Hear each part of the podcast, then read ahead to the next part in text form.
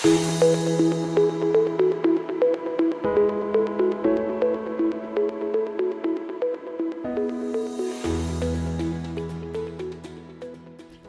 listeners to LinkedIn Leverage.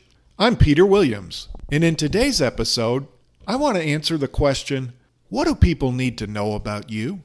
Do you know that on LinkedIn, they've done user surveys, and the two most popular uses that people cite for why they use LinkedIn is one, they go to LinkedIn to look at somebody's profile before they meet with them, and number two, they go to LinkedIn to look at somebody's profile right after they've met them. Think about a networking meeting. You might go to check somebody out if you've just gotten a business card from somebody. So, what does that say about what should be on your profile? Considering that people are going to be looking at this right before they meet with you, presumably for business, or right after they've met you at a networking meeting or something of that kind. Well, I've got some ways to think about this.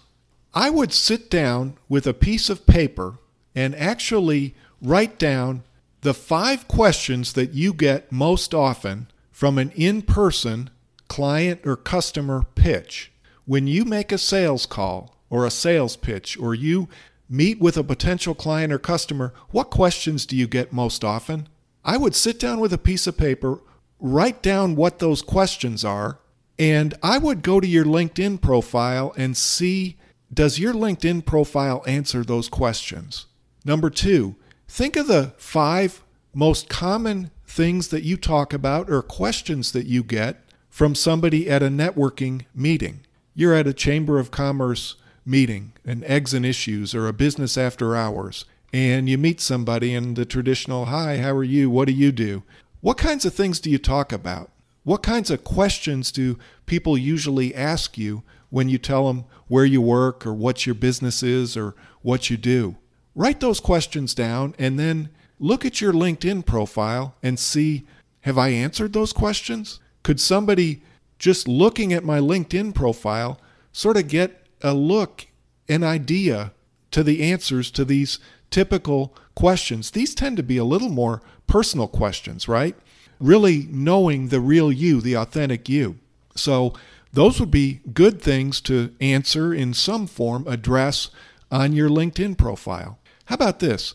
Try Googling some keywords or key phrases in your industry and then actually scroll down the page of search results to the bottom and look at what are some similar searches. Google will list about 10 similar searches that people are running and just kind of look at those searches and realize that those are common things that people in your target audience are wondering about and are wanting to know. Are they answered on your LinkedIn profile? Try going and doing the similar type of search. There's a website, you have to sign up for it, but it's free called Quora.com, Q U O R A.com.